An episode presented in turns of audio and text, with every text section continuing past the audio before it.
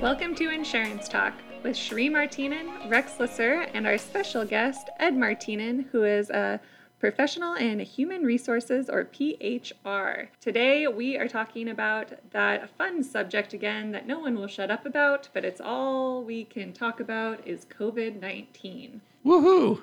Woohoo! Everybody's so excited to hear about it. But we do have some great information today that I think you're going to want to hear and, and, and listen to because it, it might help you form some policies within your business that could make it easier to transition back into the workplace and maybe um, prevent somebody from suing you. you know, we're really lucky. We've been able to work from home pretty seamlessly. Yep. We have like a few tasks that need to be completed every single day in person at our office. But besides that, most of our staff has been home. So we've been nice and safe. But there's a lot of staff who are not in that type of working dynamic or who work in close quarters. So I think we probably split it up and talk about maybe more office style work and then maybe more in person. I know you guys had a good discussion with one of our clients on their fire camp. Yes. Yeah. It was exciting. Yeah, it was scary. You know, what what to do, what can you do, what shouldn't you do? And so Ed has been working in human resources for the last nine years. And by the way, Ed has joined our staff. We're very thrilled to have Ed on the staff here at Bancorp Insurance. He's a great addition. He's energetic, he's smart, and he's going to bring a different perspective, I think, to the business.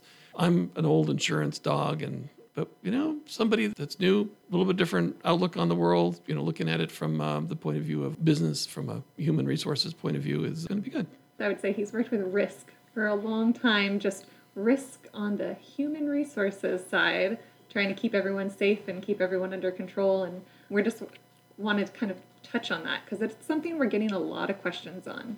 People don't know what to do. So, Ed, I'll let you go. Yes. The first thing I want to caveat on this is the laws and regulations in regards to what an employer can't do and what they can do is changing very rapidly. So it seems like every single week there's some new guidance, new regulations out about what employers should be doing, what they can't do. So I just want to highlight some of the bigger topics in regards to the questions that I'm seeing and being discussed around employers and bringing employees back to the worksite. So the first thing is temperature checks. Everybody's saying, well, can I check people's temperatures or do I need to have them check their own temperature? One of the things we found out in March was that um, the EEOC actually said employers you can check temperatures of employees. So that's a significant change. So the first thing is as employers you can check temperatures, but how do you do that and how do you stay safe so you don't get a lawsuit against you against from an employee who's saying I'm being discriminated against or you didn't keep my medical information private because you were checking my temperature in front of a line of 50 other employees. So there's a lot of things you need to think about in regards to taking temperature. There are a lot of companies that are deciding that they're going to have employees take their temperature when they're at home and just self report. If they have a fever, they're going to self report and say, hey, I'm not going to come into work today because I have a fever. Other employers are deciding that they're going to have a designated individual somewhere stationed before they get into the facility where they're going to take the temperature. And there's risks both ways when you do that. One being if you are having employees self report, how do you know they're taking their temperature? Right? There's that risk. Secondly, the risk of you actually taking their temperature. Well, now you are potentially one exposing an employee to sick employees, right? Secondly, you're also now in charge of keeping that medical information private. So, one thing I would stress is don't have your employees in a line in front of the door. You know, like in the old days when everybody would be in front of the punch clock, right? They'd come up and everybody would just punch one after another. Well, don't have your employees in a line and be taking their temperature Right? Because and saying things like everyone's going- whoa you're, you're, you're a little hot day there Yeah, think you should if- go home If you've got everybody going to the right and then one person shoots off to Of the the left. left, yeah, everyone in that department's going to be freaking out. Yeah. so- Exactly. So that's just some guidance I would give on that is don't do that. But weigh the pros and cons of having people take their temperature at home, have, having a designated person take temperatures. You know, they even have machines to do it now. We've had advertisements even into our inbox saying, hey, you have this device. It's either stands on its own or sits on a table and it can scan temperatures as employees walk by. So there's technology out there. Mm-hmm. The next thing I would say is taking temperature is one thing, but having a plan in place for when there is somebody who has a fever or somebody who shows up and has a fever, right? So what do you do? Just just having we're going to take temperatures. No, now what do you do? Do you have to notify people? Do you have how long are they out of the workplace? Do they have to go get tested? Can they get tested? All those things need to be talked about and discussed prior to implementing a plan for just taking temperatures. On top of that, I believe we, as employers now, have to give two weeks sick leave to anybody who shows up sick, hmm That is correct. and then they don't have to test positive for. No, so they could. There's contract tracers. So if a contract tracer contact traced them down to being possibly being exposed, right, and they were informed by the local or state health authority and said, you know, you just need to quarantine yourself. That would that would apply. You have two weeks worth off. So there's different coverages for that as well. So if you have it, if you don't have it but you think you have it, or if somebody told you you may have been exposed to it, that all qualifies for time off during this pandemic. Fun stuff, guys. Yeah. okay, what else uh, do you got for us? Okay, so another thing I want to discuss is in regards to say somebody tests positive, right? And they have they've been diagnosed with COVID-19 or they have an elevated temperature. So how do you return that employee back into the work environment, right?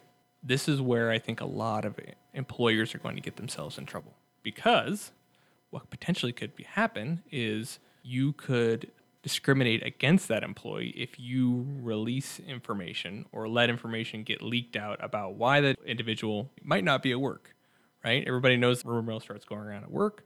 So there's a lot of things you need to do in regards to returning that person to work. And right now, what guidance we're seeing is that a lot of employers were saying, well, I need a medical certificate from a doctor saying that this person no longer has the virus. Well, as we know, it's very hard to get tested, as well as a lot of the medical facilities, emergency rooms, and clinics are overloaded or overwhelmed.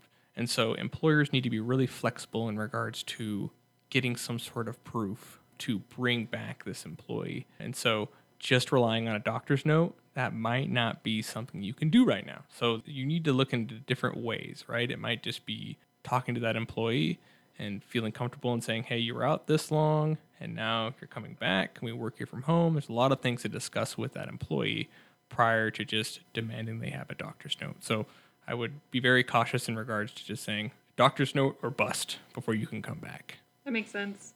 Yeah, it's it's kind of scary when a doctor, in order to get a doctor's note, you have to go back into the clinic where this bug is. Mm-hmm. We know that's you know where's the best place to get a bug is yeah, probably at the hospital.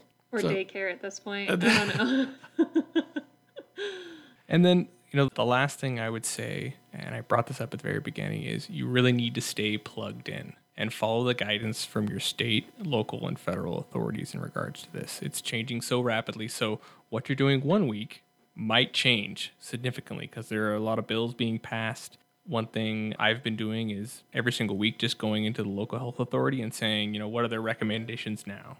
Like, what should we, we be doing now? So, those are the things I would stay plugged into because it's just changing so quickly. So I know even with our own office, we're starting to come back in things that we're looking at are face masks, hand sanitizer. Where is it? Do we have enough of it?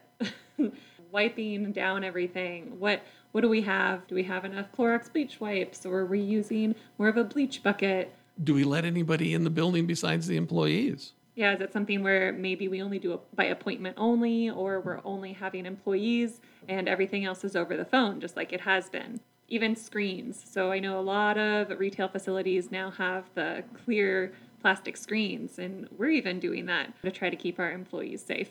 So, what physical stuff do you have to think of too? It's kind of a, a moving target, I think, but it's just something to think about.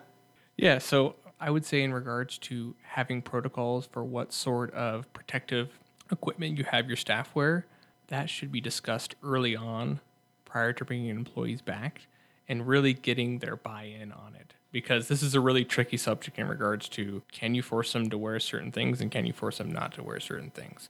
So, in regards to OSHA, right, there's the general duty to keep your employees safe. And so, if you're you're a hospital, right, and you have a receptionist, if you're going to have sick people coming in wanting to get tested for COVID-19, your general duty to keep them safe might be having them wear a face shield and a face mask and gloves, right? That might be different for an insurance agent who works in an office and takes calls on the phone. Requiring them to wear a face mask and a face shield and gloves might be a little ridiculous, right? So maybe a little overkill. Exactly. It's all going to depend on your occupation. And once again, I would steer you over to your state and local guidelines in regards to requirements and what they're recommending.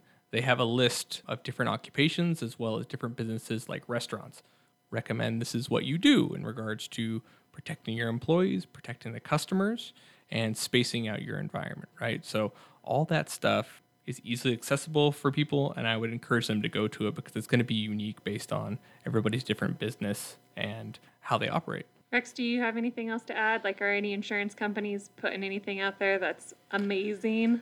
I haven't seen anything that's amazing. It's pretty much basically people are going through this one step at a time and nobody in even old people like me have never been through anything like this before.